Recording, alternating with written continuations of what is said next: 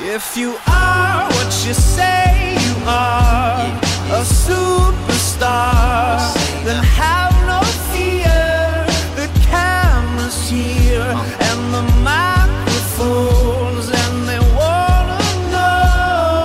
Oh, oh, oh, yeah.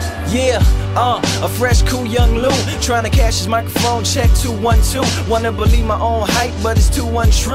The world brought me to It is 4for4.com's DFS MVP alongside 4for4's director of DFS, TJ Hernandez.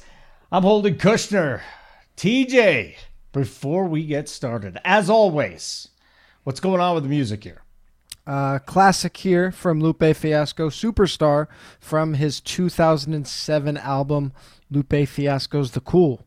If you like that intro music along with all of our other classic hip hop hits for our intro music, you could find it on the DFS MVP Spotify playlist. Just go to Spotify, search DFS MVP, or go to my Twitter. I actually just tweeted it out right before we started this pod. Um, I'm always tweeting it out along with the podcast, so check out that playlist there. Don't you have a rule that this has to be old school?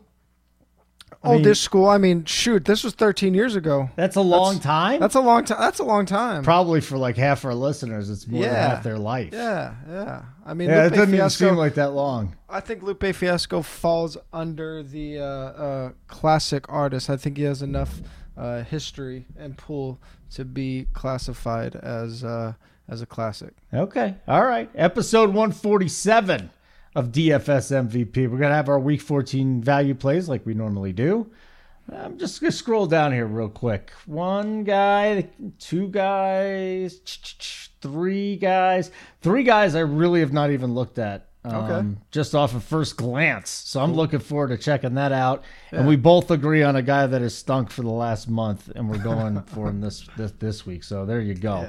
Uh, also, the world famous theory segment exploiting roster trends focusing on contrarian ideas behind low owned players will you just like break that down for if i'm a six year old talk to me like i'm a six year old what are we doing today Yeah, we're always talking about um, being unique, and it's always centered around uh, ownership or unique plays or unique stacks. Um, and really just looking at something beyond just ownership, beyond um, looking for low owned plays. We've done that a lot. There's a couple things that popped up in winning lineups this week that I noticed that kind of spawned this idea. So I think it'll be um, just a fun way to talk through some ideas that we uh, don't often talk about. can i bring up a topic before we even get in i'm, go- I'm going to and I, I hope you're happy with this I'm always okay happy. you always tweet out the millie maker winners and the sunday Yeah. million and everything like that Yep. Do you have to bring it back let's say Ooh, you're going We'll talk about that. Let's save that for theory. for today Yeah, yeah. It's it's included. I'm, I'm having this We're on- gigantic debate we're on and- the same. We're on the same wavelength today because I actually bring that up later. I must not have read the notes enough. All right, let's do this, buddy. Uh, right now, you can sign up for the DFS sub. It dropped to 24 bucks. Just get in on it already. Yeah, I we still have two months of DFS left. Yeah. We give you we give you this beautiful free content all the time. Come on, you can pay for it a little bit. It's it's basically the price of a um of a millie maker entry to get access to uh, stuff that'll help you win the millie over the next couple months. It's one way to put it. Quarterback for our value plays. He has averaged 15.5 fantasy points on DK over the last four games. He's 9,000 on FanDuel. He's 7,900 on DK. He's taking on the Jets, though, and he's Russell Wilson, TJ. Yeah, I mean, uh, only one of those games he's went over the 20, uh, 20 point mark in terms of fantasy points. We've seen Seattle trending back towards uh, that not run heavy, but a slightly more balanced offense that Pete Carroll um, and Brian Schottenheimer have forced down Russell Wilson's throat in recent year, recent years. Uh, obviously, early in the season this year, uh, very high passing volume, so they they've got away from that. But uh, this is a spot where Russell Wilson should get right, and he is priced up despite those recent struggles, like you mentioned. Uh, but but it is warranted. Um, the Seahawks are favored by almost 14 points. They have an implied point total just under 30, the third highest implied point total on the slate, and uh, we saw it last week against a Raiders team that doesn't throw a lot and often doesn't throw uh, very effectively got roasted through the air by Carr, by Waller, um, late by Ruggs. Uh, the Jets, they're last in 4 for 4 schedule adjusted fantasy points allowed to quarterbacks, according to 4 for 4's schedule adjusted metric. Over the last three games, a total of 1,004 yards and eight total touchdowns allowed to opposing quarterbacks. Um, they've faced the highest passing rate neutral game script over the last six weeks. So we know that Russell Wilson can put up uh, uber efficient numbers. He's obviously done it in the first uh, three quarters of this year, first half of this year, eight or nine weeks or whatever, and over his career, um, one of the most, if not the most efficient passer in history. So even though his efficiency has been down the last month, it's not all of a sudden going to disappear, uh, especially against this Jet secondary. So if you can get up to Russell Wilson, which I think you can, uh, he is he's due for a bounce back spot. He's going to bounce back, and he's uh, despite that high salary, he is our top quarterback value on FanDuel. Not rated quite as high on DraftKings, where uh, DraftKings expensive quarterbacks always can get pushed down a little bit in the value rankings on DraftKings, but uh, I, I, think it's relatively easy to get to him on FanDuel. I like Justin Herbert a lot this week. Mm-hmm. You've got the other side of this Atlanta. Yeah at the Chargers game with Matt Ryan, 7,300 FanDuel, 5,700 on DK. Do you think that I think this has the possibility to be the most popular game out there this week. I don't know if it will be the most popular game. It might be if we look at it terms from a game stack. The only reason I don't know um, if it'll draw a ton of ownership because we have Green Bay, Tennessee, both projected for over 30 points. I already mentioned Seattle. Tampa Bay projected for 29 points, and that's a very stackable game with the Vikings' popular receivers on the other side. Chiefs projected for 28 and a half points. So if we're just looking at the good side of, of the game or the teams with the higher implied totals, I think all of those offenses alone are going to draw a lot of ownership. Um, but this game, I do think, is the most stackable in terms of looking at both sides of the ball. And uh, you mentioned you like Justin Herbert. I think both sides are very much in play here, in um, especially in tournaments. I picked Matt Ryan just because he really popped in our uh, value report. A lot of that has to do, um, obviously, with his salary and the fact that the Falcons are the favorites, uh, the two and a half point favorites uh, in a game with a 49.5 point over under. Uh, the reason I think you probably suggest this as a popular game, and the reason I like it as a game to stack, out of all of the games, there's four, five games with a over under of at least 49 and a half, which this one has. Um, the smallest spread, two and a half points. It's also it matches the the Colts Raiders, which is also two and a half. But the point is, all of those other games with big over unders, pretty big spreads. So we might not get that shootout uh, game flow that we often like, especially if we're targeting uh, the passing games. Both of these offenses, the Chargers and the Falcons, top 10 in neutral passing rate over the last six weeks. Both the Chargers and the Falcons are bottom five in deep ball completions allowed this season, according to Sports Info Solutions. So that only adds to the uh, the potential shootout narrative. And then the Chargers, they rank 30th in schedule adjusted fantasy points allowed to quarterbacks. You might look at their last couple weeks and they haven't been that bad, but if we look at a zoomed out window, remember we're adjusting for strength of schedule here. So going all the way back to week seven, they've allowed multiple touchdowns to Gardner Minshew, uh, Drew Lock, Derek Carr, Tua, Joe Flacco. Cam threw one touchdown last week, which for Cam is like four touchdowns because Cam doesn't throw touchdowns. Uh, so the Chargers, when we adjust for strength of schedule, uh, they've given up some pretty big games to some pretty mediocre or bad quarterbacks. Uh, so that's why you see that really bad um, adjusted rating. And Matt Ryan has um, both of his help, healthy weapons, uh, Calvin Ridley and Julio Jones, and we'll touch on that a little bit more later. Yes, we will. First, we're going to go to running back. uh, Josh Jacobs, as of this recording, did not practice On Wednesday, Christian McCaffrey, it looks like he had a setback in practice, and it's trending toward him not playing, unfortunately, because uh, I was looking forward to having a couple shares of him, but Yeah. we'll go right back to Derrick Henry. So let's talk about him, FanDuel versus DraftKings. He's at Jacksonville, 9,600 FanDuel, 8,700 DraftKings. Would you play him in cash on DK? Uh, yeah, I mean, a lot of it ties right into CMC's health because if he is a go, we've already seen he missed a huge chunk of the season, came back, and went right back into that CMC workload 28 touches with 10 targets, caught all 10 of them. So if he plays, he's the highest floor play, and I think you uh, try to jam him in over Derrick Henry, Dalvin Cook with a really tough matchup this week.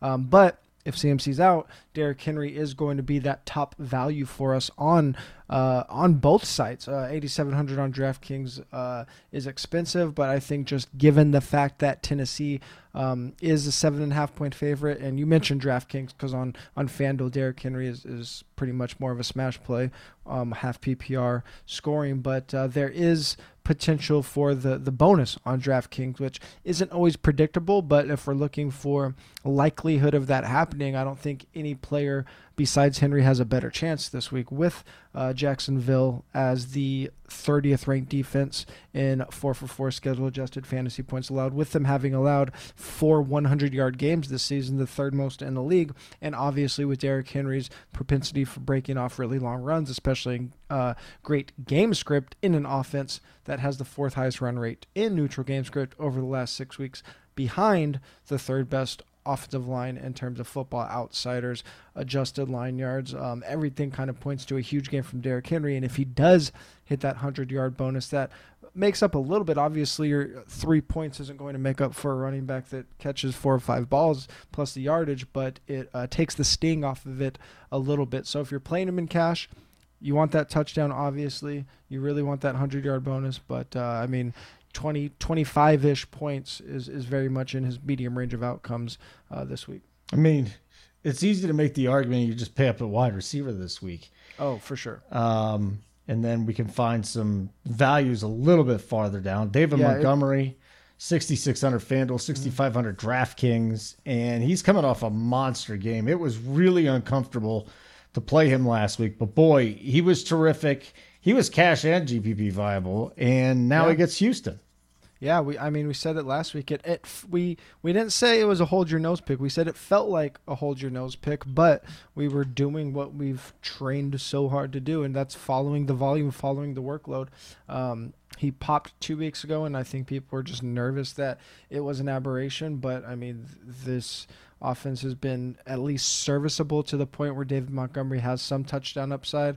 Um, he is, if we just look at percentage of touches you you say he is the most um, by the definition of the word workhorse or bell cow fits that word more than any other back in the league. Now he's not getting the 26 27 touches that Derrick Henry that Dalvin Cook that a Christian McCaffrey gets. But if we look at how much of the backfield work he's getting he's getting pretty much 100% of the the backfield touches unless you include um, Cordarrelle Patterson carry or two here as a backfield touch. I mean the only guy that's really even close in terms of backfield touch share is uh, James Robinson. So Montgomery getting all of that work um, in uh, the Chicago backfield f- against a Houston defense that they've been run against at the sixth highest rate in neutral game script. They are allowing the most adjusted line yards. That's a metric of how bad their defensive line is against uh, opposing offensive lines in the run game.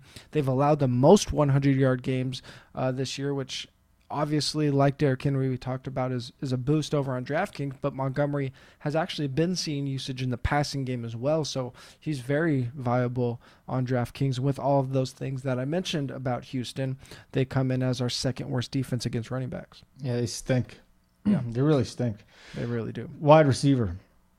So you got a couple notes here. AJ Brown not practicing. Jonnu Smith limited. That would point Yep. to me that Corey Davis is going to be play. Yeah, that will be. I mean, if if those if both of those guys play, obviously Corey Davis gets a little bit of a downgrade. I mean, it's it, it always feels like chasing points when it's you're you're rostering a player in cash that's coming off like a, a GPP winning week, but he was already kind of getting out ahead of AJ Brown in volume before last week, which was why he he was um, a player that some people might have already been on in GPPs. Um, but uh, I mean, obviously, you don't expect that trend to continue. But um, if both of these guys are out, Corey Davis is going to be a slam dunk. Yep. But the slam dunk for me is Davante, 9,600 FanDuel, 9,300 DraftKings at Detroit. Now, some people will look at, what was it, week three, and he only had three catches. He got hurt that Yeah. game. Yeah. Um, I mean, he's basically the goal line running back for them, too, at this point. Yeah. They just throw it to him. Just throw him Yeah. a fade. He gets it every time. Yeah, for sure. Yeah, I mean, you're not gonna we're not gonna put too much uh, weight into a, a player versus a, a team stat, um, especially one sample. All, we, actually, that just reminded me of going into last week. All of these, actually, not even going into last week, week. Like once the game started, all of these people were saying all all Ty does is score against Houston. Before Sunday, he'd only scored once in their last six games against Houston. So I don't know where that came from all of a sudden. Like I started hearing it Sunday morning and it was really weird, but that I just wanted to throw it out there because it was really bothering me. I wish I would have heard that. and I It wish was- I would have gotten suckered into it. So I would have. No, I know it. No, it it obviously worked, but I just thought it was. I didn't even realize it was a narrative that was going around I didn't throughout know. the week. Um, but it was. I don't know. It was, I'm sorry if if if you were saying it, I'm not yelling at you. I just thought it was weird. Anyway, Davante Adams. Uh, 32% target share over the last six weeks. That's second in the league, only to Michael Thomas. 30% target share in all but one of those games for the season. Like you mentioned, he's basically their goal line back. 23 red zone targets leads the league. Obviously, he's missed time and still leads the league by a big margin in that category. 16 of those red zone targets come inside the 10 yard line. Detroit ranks 23rd in schedule adjusted fantasy points allowed, and that doesn't even account for the fact that they are um, missing players in their secondary. That ranking goes all the way back 10 weeks, so they've been bad even when they were healthy. Julio. This boy at the Chargers, right? So this is uncomfortable for me because he's playing Is on it? one hammy, but he always plays on one hammy. 7600 FanDuel, 6600 DK. Holden, get over yourself, dude. It's a great spot. I mean, he, he saw 10 targets last week and, and looked uh, quite spry on that one hammy. He, uh, over the last three games that Julio and Ridley have played together, remember, they've, going back to week, I think it's seven, they've only played three full games together. Julio was limited versus the Saints, Ridley was limited versus the Panthers. They've uh, both missed a game or two, uh, while the other one has played full. So they've really only played three full games together in the past eight weeks or something like that. In those games, Julio they matched uh, for the team lead uh, with 10 targets last week, and Julio out targeted Ridley in the other games they've played. So um, in those three games, Julio has been the the team leader in targets. But he's five hundred dollars cheaper than Ridley on FanDuel, nine hundred dollars cheaper on DraftKings. I just don't see how Ridley is uh, is that much more of a, a value or a player that elicits that much more salary than Julio. Like they're essentially a 1A, 1B, and you're getting a big discount on Julio. So if you are tar- targeting um, this passing game or these receivers in general, I think Julio really stands out just as a value when you're comparing the two. Uh, because of that, we have Julio valued as a top three value on DraftKings, where he's priced at sixty six hundred dollars. Uh, an interesting to, an interesting note about their splits when they're both on the field. In f- they've only been on the field uh, for at least seventy percent of the snaps in five games this season. In those five games, they're averaging twenty eight point four points. In the games where they have been limited or one of them has been out, the Falcons are only averaging twenty four points. So that four points, that's a pretty uh, notable gap there. Obviously, this offense is a lot better with their two best players healthy. No doubt about it. Marvin Jones. So maybe this would be a run back. Uh, taking on Green Bay, 5,200 FanDuel, 5,800 DraftKings, and he's getting peppered with targets. Yeah, he is. Um, I mean, I, I think you could definitely make the argument that he's cash viable. Fifty eight hundred on DraftKings is uh, a little bit pricey because he is boom or bust, even even with his volume from time to time. Just because this offense is still um, run heavy, and and uh, we have seen him be fairly inefficient with relatively high volume, kind of throughout his career. But you can't ignore the fact that uh, they should be the Lions should be in a situation where they should be throwing more than they usually will because they are underdogs in what should be a high scoring game against the Packers. Should be negative game script. Marvin Jones has seen at least 10 targets in three of his last four games. He saw 12 targets in each of his last two games. In that four game stretch, he leads the league in air yards top 12 in target share, third in air yard share. So he's seen targets, he's seen deep targets that leads to upside. Um, obviously, we know volume is a very good thing, but he has a a lot of very big game potential in his range of outcomes, especially this week. He can be um, he can be tournament winning upside this week. Mm. Well, I got a bonus wide receiver. His name is Yeah. Michael Thomas. He's Yes. going to Philadelphia. Yes. Seven one on DK, seven three on FanDuel. It's- you know, I'm old enough to remember when he was like three thousand dollars more around this time last year. Yeah, he was more expensive than than Davante is right now. I'm pretty sure He was Michael Thomas 10K. will- I think he reached 10k. Yeah, Yeah, he reached and We 10K were and still talking about playing him. Yep, seven, and we did play him, and I had my best cash year ever because I just kept plugging in Thomas and CMC Yeah. every single week and building around. Last year was so easy for to build in cash when you look back at it and say, "Oh, I could just plug these two guys every week." This year we have Davante Adams and who? We had Dalvin for a few weeks. We had Dalvin for a few weeks, yeah, but I mean, r- right now it's it's Yeah. kind of uh, built around Davante. He was also hurt, and then you know it's it, it's been we haven't had the other guy. We haven't had the running back. Anyways, uh, 29 targets last three weeks. He's got a nine, four, and nine catches. It really does seem like Taysom's looking his way. Is there a concern that it's on the road um, and at outside too? I mean, this New Orleans offense has had issues before. It's I, I'm not going to draw that conclusion though because it's Taysom who's under center for now.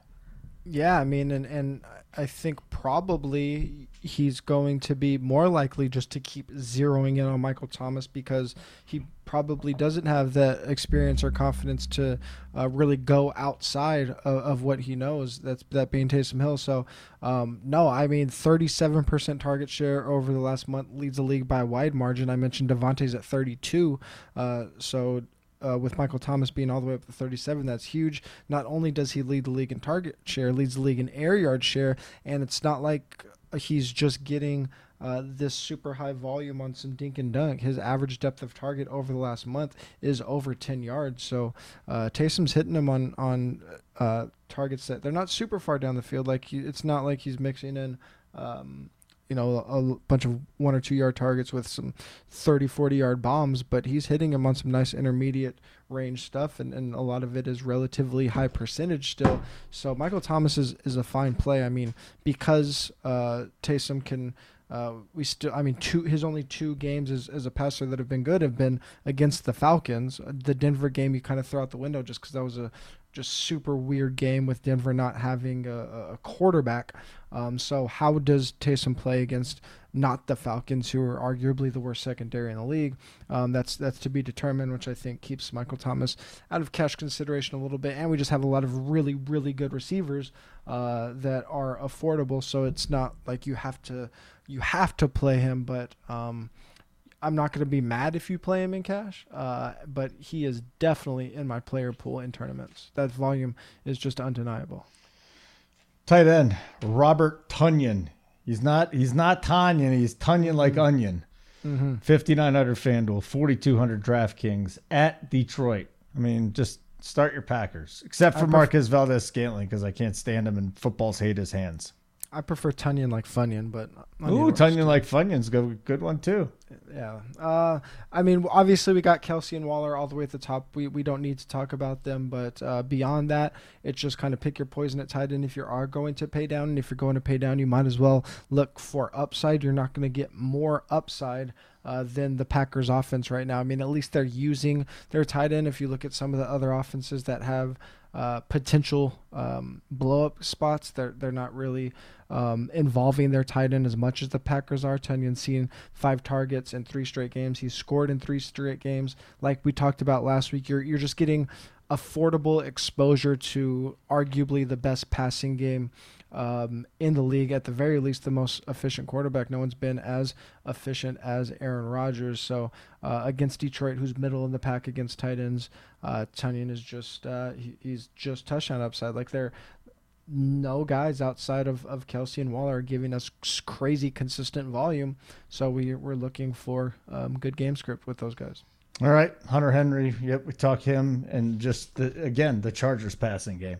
It's just those two games. I mean, we're looking at the Packers. Mm-hmm. It seems like we're just going to be you're cherry picking maybe from the from the Chargers Falcons too in cash. Yeah, yeah, for sure. Um, again, it's just a, a salary saving option in in these weeks or or these not even these weeks, I guess these seasons now, where we have the tight ends who um, we talked about it last week when the position is just bad.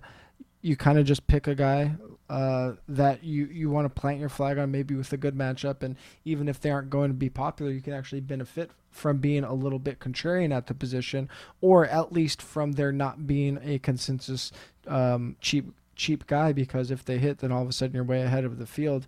Uh, Hunter Henry is very affordable. He's second in red zone targets among tight ends over the last six weeks, behind only Darren Waller. And Atlanta's 24th in schedule adjusted fantasy points allowed to opposing tight ends. And uh, yeah, you, you, you mentioned it. We, we just like this game in general. We like stacking it on both sides. Uh, a lot of these players are viable in cash games because of the passing upside on both sides. So Hunter Henry is going to um, save you some money on both sides. 4,400 especially uh, intriguing over on DraftKings. Defenses, let's take them both here. Seahawks, fifth, uh, 5,000 FanDuel, 3K on DK, and then paying down at 3,500 on FanDuel with the Cowboys, 2,400 on DraftKings. Matchup specific plays. Yeah, I mean, we, we have five teams on the main slate that are favored by at least seven points. They're all priced up a little bit. Uh, on FanDuel, the $5,000 is the highest price tag, but FanDuel lets you get up there if you need to. On DraftKings, uh, $3,000 isn't even the highest. They're like fifth or sixth defense. So it's expensive, but not crazy expensive. But the reason we want to point them out is because out of all of those teams that are favored by seven, four of them are between seven and seven and a half point favorites. Seahawks, 13 and a half point favorites. Uh, and then if we just look at the metrics for both of these teams, Seahawks and Cowboys, they're facing teams in the Bengals and Jets who allow a lot of points to opposing defenses, and a lot of that is centered around the fact that uh, they get behind a lot and they have very bad offensive lines. And we know when you can get pressure on the quarterback, that leads to uh, turnovers and, and sacks and fantasy points. Obviously, the Cowboys they are they're basically just the cheapest favorite. They're 3,500 on FanDuel, 2,400 on DraftKings. So you're saving a bunch of salary by targeting a defense that's favored by three and a half. They're not a good real life defense. We know that, but we've said it infinite times on this podcast. You don't necessarily need to have a good defense to be a good fantasy defense, especially when you are a favorite against a bad offensive line. So, TJ, let's get to our theory segment exploiting roster trends. Mm-hmm. Once again, real quick, what are the trends we're going to be looking at? Just uh, just just a broad overview. Yeah, we'll look at some. Um, and again, this isn't this isn't going to be related to um, ownership, which is usually what we're really talking about with um, these roster trends. We're going to be looking at different types of stacking. We all know stacking, different types of stacking, and, and how we can use trends uh, to be a little bit unique.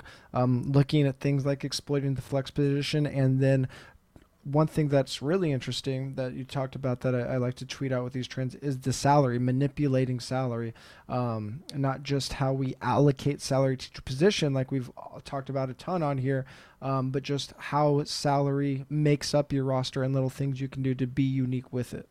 What brought this all up? What with these trends? Where's this yeah. come from? Um, well, I mean, uh, most of these theory segments, or a lot of them, just come from the weekly review that I do um, every Monday for the. Uh, I, I, write an article on four for four called called TJ's Takes, where I mm-hmm. review the uh, the Sunday Million and the Millionaire winners, and then I'm I'm just looking to extract some trends that maybe we can use as actionable info for our GPP lineup building. But this week was um, really unique because we had uh, two things specifically, actually three things that came up um, that we don't see very often. On FanDuel, we saw a uh, a lineup that used a we call it the naked quarterback. So they didn't stack with their quarterback. Very rare. The first time we've seen it all season. We saw the winner on DraftKings leaves five hundred dollars of salary on the table, which is a ton. Haven't seen that much all season. And then we also saw the winner on DraftKings use a tight end in the flex. We never see that. Uh, so all three of these things all came together in one week. So I thought like maybe we should talk about some of these ways to be unique that goes beyond like we always talk about like find the you know find the contrarian stack. Find a guy that's two or three percent owned. 95% of the time that's enough to be unique. But i mean we should have these um, uh, what do we call it? These other uh, these other tools to work with so to speak. Hmm. So stack it with a quarterback. Let's talk about this. Some of the different ways you Yeah. can be thinking about Um, stacking. Yeah, I, I mean, I think we've we've talked a ton about like how we should be stacking and what we should be looking for with the stack. But I also think that a lot of times we go through um, these trends and we get stuck in in patterns, and you end up kind of just building the same type of um, of lineup every single week. So going back, I don't remember if we did a, a, a trends recap midway through the season, but um, I have been tweeting out trends like you've talked about um, every single week for these winning lineups and looking at these stacks. One thing that we've seen, especially very early in the season, almost every winner was was game stacking, um, using a quarterback with two players from their offense, but also a ton of winners have been using bring it back options. So a most usually that is a wide receiver from the other team, but we've seen one, two, three of the winners of the DraftKings um, millionaire winners haven't used a bring it back, and three, four of the FanDuel winners haven't used a bring it back. So more often than not, using a bring back option um, has been not only viable but a winning strategy. But I mean, if we're talking about a third of the time or, or, or 25% of the time winners aren't using a bring back, then that's enough where we should be paying attention to it and not making, if we're making 100% of our lineups the same way, what, no matter what topic we're talking about here, whether it's stacking, whether it's who you use in the flex or how you use your salary, if 100% of your lineups are built exactly the same, you're not going to give yourself a chance to be different from the field or at least have this unique structure um, in your hip pocket. So, like, people want people see these lineups that are using bringbacks every single week. Um, and it isn't always necessarily the right spot to do it. So some things you should be talking about or thinking about, like, is the the offense or especially the opposing offense, is it a super concentrated passing attack and and that's that's secondary to obviously is there even shootout potential right like just because a game has a high over under if the other team is just straight up bad like the Jets last week uh, we saw Derek Carr or the Raiders in winning lineups neither FanDuel or DraftKings uh, had a, a jet bring back in it because that's just a bad offense now they had a good game last week but if there's not legit shootout potential, you don't need to bring back. If that offense isn't super concentrated, where you don't know if um, the Jets get behind, or um, if I don't know what another good example is, Houston last week with with Brandin Cooks out, we don't know where the ball's going to go. You don't necessarily need um, need a bring back there. Yeah. so, excuse me. It, may, it would make sense, though, if you're going quarterback, wide receiver, tight end, even. Right. But you don't have to force it in. Like, if there's someone at the same price and you like that guy and he's going to be low owned, the only thing is when, when you're when you're going quarterback and two receivers, it's like, Yeah. why wouldn't you bring it back? Well, I mean, think about a scenario. I mean, we already talked about the Jets, so I won't bring them up again. But I mean, think about um, a game. I mean, James Robinson worked last week, but a game last week where the Vikings had a, a super um, high total, and you know that their offense is very concentrated, right? The reason we should be stacking a an offense is because they have concentrated offense. We know Dalvin Cook's going to get all the running back work. We know Justin Jefferson and Adam Thielen is going to get, they're going to combine for like 50, 55% of the targets. So even though they are, uh, you you want to stack the Vikings, you could confidently stack them in that spot. On the other side of it, if take out James Robinson from the equation, they they have a bad passing game with their number one wide receiver out. That's a scenario where I don't think you necessarily need to bring it back. So I I mean bad if you're playing against bad offenses, if you're playing against offenses that have a very diluted target share, um, and then obviously if they don't have a, a running back that's getting all the carries like a James Robinson, um, I think those are those are spots where you don't need to to use a bring back. I love that conversation. Okay, yeah. thinking about mini stacks. Let's talk about those right now. Yeah, that's that's just another um, another area we should be thinking about uh, how we can be using stacking just beyond beyond the, the traditional quarterback stack and actually tie this into the the um, lineup that we saw on FanDuel this week that used a naked quarterback. So even though the FanDuel winner didn't have a stack with Deshaun Watson, they still had six correlated players in their lineup. They had three mini stacks. They had a wide receiver with a tight end, um, a running back with a wide receiver, and then another wide receiver with an opposing wide receiver combo. So these are scenarios where you can kind of corner all of the points in an offense without a quarterback. Uh, so again, like they, they used Ruggs and Darren Waller to get a lot of the points uh, from one uh, passing game. They used Rashard Higgins and Corey Davis to get a huge percentage of the points from two passing games um, in the same game. So you're going to add uh, extra correlation um, to your lineups. But again, it's it's not something you have to necessarily force every week, but it's something that gives you uh, a little added upside that maybe not every um, every lineup is thinking about. Like if they are used, and it, it might be something that you want to do more. If you aren't using a bring back, like you mentioned, say you have three players from one game, but you don't have a bring back you still want some more correlation in your lineup, that may the, might be the type of lineup where you look for these really good mini stacks,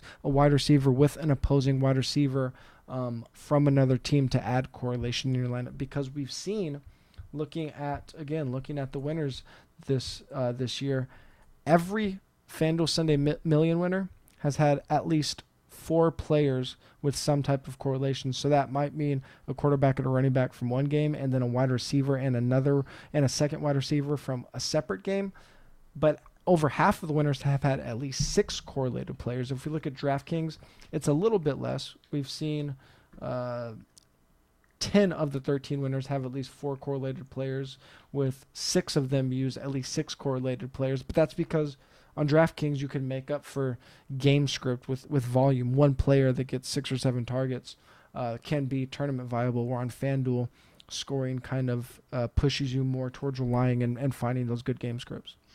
So there was a couple of weeks when I felt good, or mm-hmm. quite a few weeks, felt good going naked quarterback with Kyler Murray, just because yeah. he was getting all the goal line touches yeah. too. And now you look at it like Kenyan Drake is I think third in mm-hmm. rushes inside the five, which is fascinating yeah. to me at this point. And he's missed two games. We thought Kyler was doing it, but that's another strategy, right? You can do a little naked quarterback. Who you doing yeah, it with?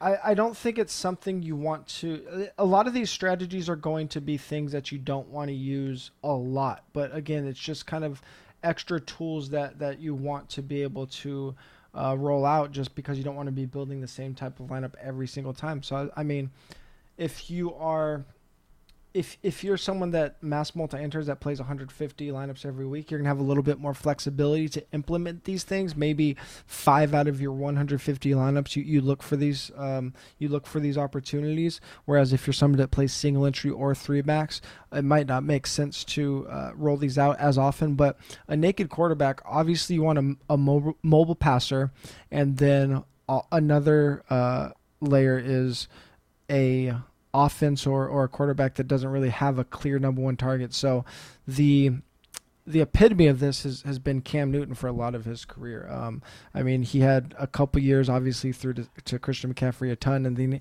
he had the Kelvin Benjamin year. But he has a lot. He's had a lot of years where he obviously accounts for a ton of the workload with his legs, and then doesn't always have an obvious target. So, like the perfect scenario, kind of like Desha- Deshaun Watson was the naked quarterback last week, with uh, Will Fuller out a quarterback that he maybe he he accounts for four touchdowns, but one is with his legs, and then the other three are to three different wide receivers, and none of them have that like hundred yard game or something. So uh, it's it's not always going to be um, something that you want to force again because usually if if an offense has a type of upside where you want their quarterback, they are um, they're going to have upside with their pass catchers, but uh, in addition to those things we mentioned, like obviously if he's a little more affordable, that makes it easier too because you're opening up salary to get studs elsewhere, and you want him to be somewhat contrarian, maybe like at least under 10% owned. Because if a quarterback's super chalky, like if a if a Josh Allen, if it's Josh Allen chalk week, I don't think the way to get unique with Josh Allen is to um, is to to roll out a naked uh, a chalk quarterback because if they're the chalk quarterback, that means their team probably has a humongous yeah. game total, and if they blow up, like you're not gaining anything on the field when they blow up um, without those pieces that are gaining upside. So I don't think I think it's probably I would have to do a little more digging on this, but my instinct would say it's probably a really bad idea to roll naked quarterback with a chalk quarterback. So you just dropped Kelvin Benjamin for the first time since 2016. yeah, yeah. Nice work. Thanks. Nice. Um, that's my that's the most impressive thing you've done so far, and I really like this segment. Thanks. So, what's the last one? Correlation. Just throw it out the window. You ever done that before? No, I mean you don't want to throw it out the window, but we have seen we saw a lineup um, on DraftKings win the millionaire with only two correlated players, and we saw two lineups win um, with only three correlated players. So if, if, we go back to like that week nine winner on draft, and this is this is I think always going to be a lot more viable on DraftKings than FanDuel because again FanDuel you you can't make up for points with volume. You want to nail a couple really good game scripts. Um, where on DraftKings you can make up for that volume, but I think it's just really specific weeks where you don't um, have to have like five or six correlated players in your lineup. Uh, going back again, going back to this week nine, it had Christian McCaffrey and Dalvin Cook in the lineup. So you have two crazy high floor, crazy high ceiling running backs, multi-use running backs that have huge ceilings on their own, regardless of what their team team does. Um, so that takes out a, a consideration of needing correlation right there with those players. And then it was also a week where we had a ton of really high over unders, a lot of really high implied point totals. So in those weeks, you're going to be more likely to hit one off boom plays. Um, even though it's harder to do, it's it's easier to find a game and, and say, okay, if, if the Chiefs go off, then two or three of these players might hit. But if there's, I don't know, six teams projected for over 29 points, you could kind of rotate in a lot of one-off players and hope they hit. So if it's a really, if it looks like it's going to be a really low-scoring week overall, um, probably not a week to do it. If you don't have players like big multi-use running backs to use in more than one spot, probably not a good spot to do it. So Waller went off last week, and yeah. I think that made Week 13 unique in the flex spot, didn't it? What yes. happened there? It was a little wacky. So DraftKings, um, the the millionaire winner on DraftKings used a tight end in the flex. It was the first time since Week Two that the winner used a tight end in the flex, and only the second time since um, going back to the beginning of last year that the DraftKings millionaire winner has used a tight end in the flex. We've seen it only once on FanDuel this year. Um, and it just got me thinking of, again, how do we use that position? How are we building our lineups? Uh, on on DraftKings, it's uh, it there's it really kind of depends on the slate. It's kind of been 50 50 running back wide receiver on what's been successful in tournaments. But if you're never thinking outside the box, if you're never even giving consideration to using a tight end in the flex, then you're you're not even gonna have the opportunity to be unique um, like those lineups. Now again, I, I think this is more slanted towards people that are mass multi-entering. Again, if you're using single entry or three max, I, don't think you necessarily want to waste one of your bullets or all three of your bullets um, on a tight end in the flex. But if you have 150 lineups, maybe only doing this, you know, two to three percent of the time can give you the opportunity when you have, and I think it's only going to work in when you have Travis Kelce's, when you have Darren Waller's. You're essentially playing a wide receiver one in your flex. You're playing a tight end and a wide receiver one.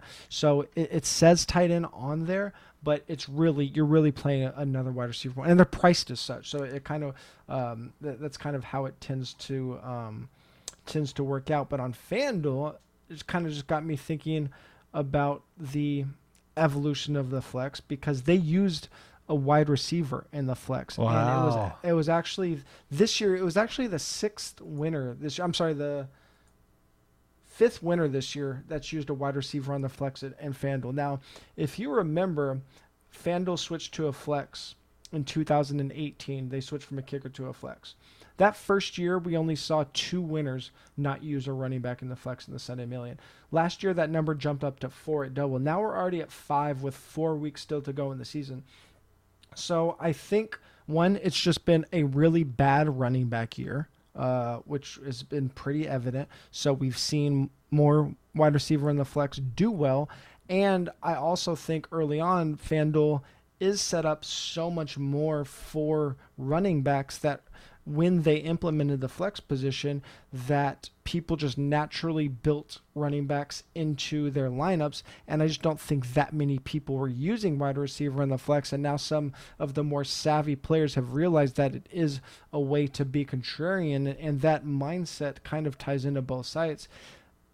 Whether it's the site or the slate, if you can get a read on what people are, are going to be doing, um, it can give you a way to be um, contrarian. So, being able to read the slate is really an art, and it just comes with a, a ton of experience and, and really understanding how people are going to build lineups based on salary, based on what's available. So, going back to, I, I think we talked about it on the podcast. I definitely talked about it in TJ's takes. On week 11, um, there were a lot of really bad running back options. At the top of our running back slate, it had uh, Adrian Peterson, Duke Johnson, Antonio Gibson was still in a timeshare.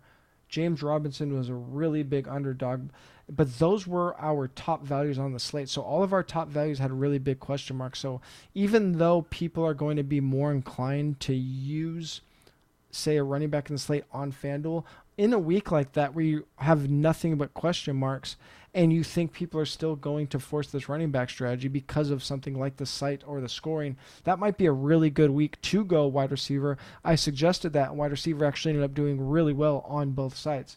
Um, on DraftKings, I think it's a little bit more nuanced, uh, but you can kind of figure out outside of just how many players are available or how many good plays are available based on uh, what you end up naturally building. So I think one of the situations that comes up the most is on DraftKings, you could end up with some really running back heavy weeks or, or three running back builds when we have those those free square running backs because then all of a sudden you could get three like 20 touch running backs in your lineup relatively easily when you have a, a 4500 a, a $5000 running back that is getting starter reps. But if you're naturally making lineups and I think this is the easiest way to think about it if you're making a ton of lineups and you just keep naturally falling into say a running back as your flex position, then a lot of other people are probably doing the same thing. That might indicate that it's a really good idea and might be a very contrarian build to go with wide receiver in the flex. So let's go back to the salary thing though, because Sure. this was very odd. I mean, was that? Have you ever seen somebody leave five hundred on a table and win a milli?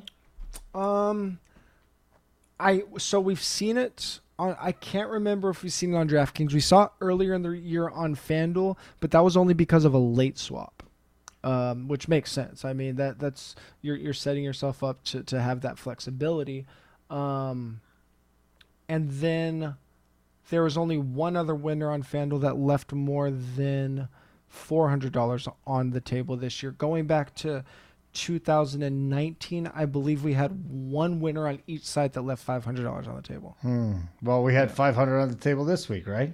Yeah, the um, the winner on DraftKings this week left uh, left five hundred dollars on the table, and and this is a strategy that I. Th- not I think it's definitely more prevalent, definitely on Showdown, but even on like two or three game slates, you, you it might be a way to be unique just because there there's so much overlap in these sh- shorter slates. Um, whereas on a main slate, it just doesn't make sense to go out of your way to leave more than like $200 of salary on the table. You just have such a big sample size, not just winners, but successful lineups, whether you're looking at top 10 or lineups that cash. Typically, never leave more than $200, $300 on the table. The vast majority of them are using all of their salary or only leaving like $100 on the table because there's so many lineup combinations and you're able to get so unique through a single player or a single stack that you just really don't need to do it. So again, same thing. I, I, don't think it's something like if you are building a lineup that has four or five hundred dollars on the table, um, better if you're someone playing a hundred plus lineups and you can only do it in a couple lineups. But I I think, and again, this is going back to using the tight end and the flex. The perfect time to use these two strategies, using a tight end and the flex, or leaving big money on the table, is when you land on a very chalky lineup, right? Because if you have a very chalky lineup across the board, then you're not obviously you're not going to be unique enough to come away um, to separate yourself from a tournament field. And this really just dawned on me. It's kind of an aha moment when I looked at the DraftKings um, lineup. Like, how was it able to separate itself from the field? Because the only player that the millionaire winner had under 5% was a quarterback and that's not even that low for a quarterback and like you we usually only have two or three quarterbacks that exceed 10% ownership on a slate and then it's spread kind of evenly and then they had a wide receiver their wide receiver 3 was 9.1% that's not that low for a wide receiver for their third wide receiver and then they had two tight ends one of them was 9%. The other was 21%. Again, usually uh, we only see a couple tight ends with double digit ownership, so 9% isn't that low for a tight end. How did it get unique? They left $500 salary on the table and they used a tight end in the flex. And it, it was, I don't know if this winner thought through it that deep, but it was really a genius move because with a lot of players that aren't unique, the way to get unique was through salary and through unique flex. Um, so I, I, was actually really impressed by that and kind of just, I, I think it's going to be a, a really great way. We've talked about so much this year, focusing on ownership, focusing on average ownership. But if you're building a ton of lineups and you have this relatively chalky lineup that you want to throw into a tournament, get unique through salary, get unique in your flex position. Didn't you like scold me earlier this year for saying leave salary on the table to get you? Well, I, I I missed the layer of if it is in a lineup that's chalky. I mean, you hurt I, my I feelings. That, I think I, I cried think that, after the show. I, think that was the missing puzzle piece. But keep in mind here that I'm saying that if I'm playing single entry, if I'm playing three max, I'm probably not using these strategies. If I'm making a hundred lineups, this might only be in two or three lineups. Ooh. Yeah, well, this, I mean, this uh, dude it's won. Not, it's not something that should be prevalent, but you want to give yourself a chance to have outs, right? Different ways to have outs in these tournaments. Well, I mean, you've covered like a whole bunch of really good ones so far, um, mm-hmm. and that one's an interesting one. So. Yep. Before we get out of here, you got to tell me about manipulating salary and how to get a little bit more unique that way than just leaving 500 on the table and that's it. Yeah, we've talked. We've actually talked about this one a lot, either in passing or just kind of quickly mentioning it. Mentioning it. Um, but it's just how you allocate your salary to a position, and it kind of goes back to understanding and reading the slates.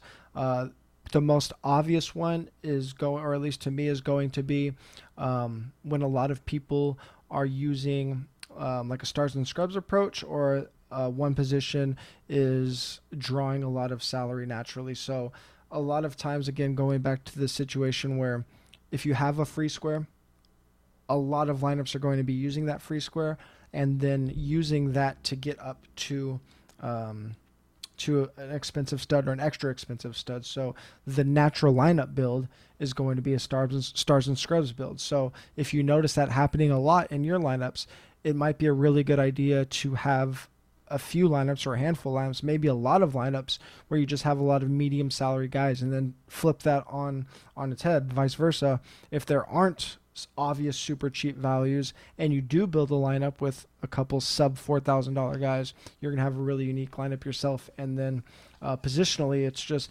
if if a slate is really heavy at one position, if expensive running backs are dominating uh, value reports, if again, if you have a Christian McCaffrey, a Dalvin Cook, and a Derrick Henry in, they're all say they're all in smash spots, and every lineup's going to have at least one of them building a lineup with no expensive running backs uh, is just by itself going to be very unique. Again, not something that you're going to do on every single uh, lineup or in every single slate, but it is a way to be unique without searching just for a low on play. And then another one is um, are there going to be a lot of expensive stacks if, if everybody's trending towards expensive quarterback, um, expensive wide receiver? Looking for some of these cheaper plays like a Baker Mayfield stack last week is going to naturally get you away from the field. That last one I think is you have to be pretty careful um, because again, if you have a slate where there are six teams projected for over 28 points, it's probably going to be pretty dumb just to roster a cheap quarterback because that cheap quarterback's probably not going to be in one of those offenses. Um, so it's that that is usually a little bit better on a slate that should be low scoring, getting contrarian at, at quarterback, but um, but if you're just kind of thinking through the slate and thinking where people are going to be spending a lot of money, a lot of times you can answer that question of how a lot of rosters are going to look. You just kicked some ass. That I hope so. I really learned a lot here and probably going to use one or two things from this at least test it out a little bit yeah, this week I, with some lower dollar entries. Yeah, I mean we we saw that we saw all of these things come up in, in both winning lineups this week, and we really haven't seen any of them come up all year, right? So I mean it's it's obviously viable. There's obviously um, a lot of different considerations to have, and and again, I want to keep putting out the caveat that most of these strategies are things that you're going to use in a very low percentage of, of lineups. But if you're not aware of them, then you're not going to be um, you're not going to win a million dollars in week 13. I feel like I just ignored mini stacking for a long time. Uh, my yeah, interest is piqued again. It's the best. I I I um I've really fallen in love with it this year. All right, very good. Take us out, dude. Nice work. Very nice work.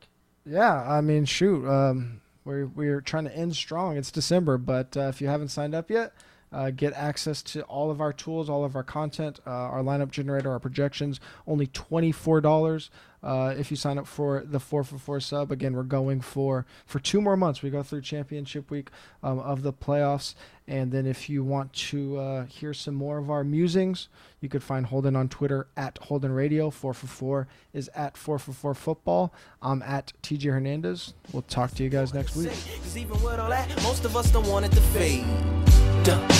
Most of us don't want it to fade. We wanted to breed, meaning we wanted to grow, meaning we wanted to stay. Like the governor called, and he told him to wait. Unstrap him from the chair and put him back in his cage.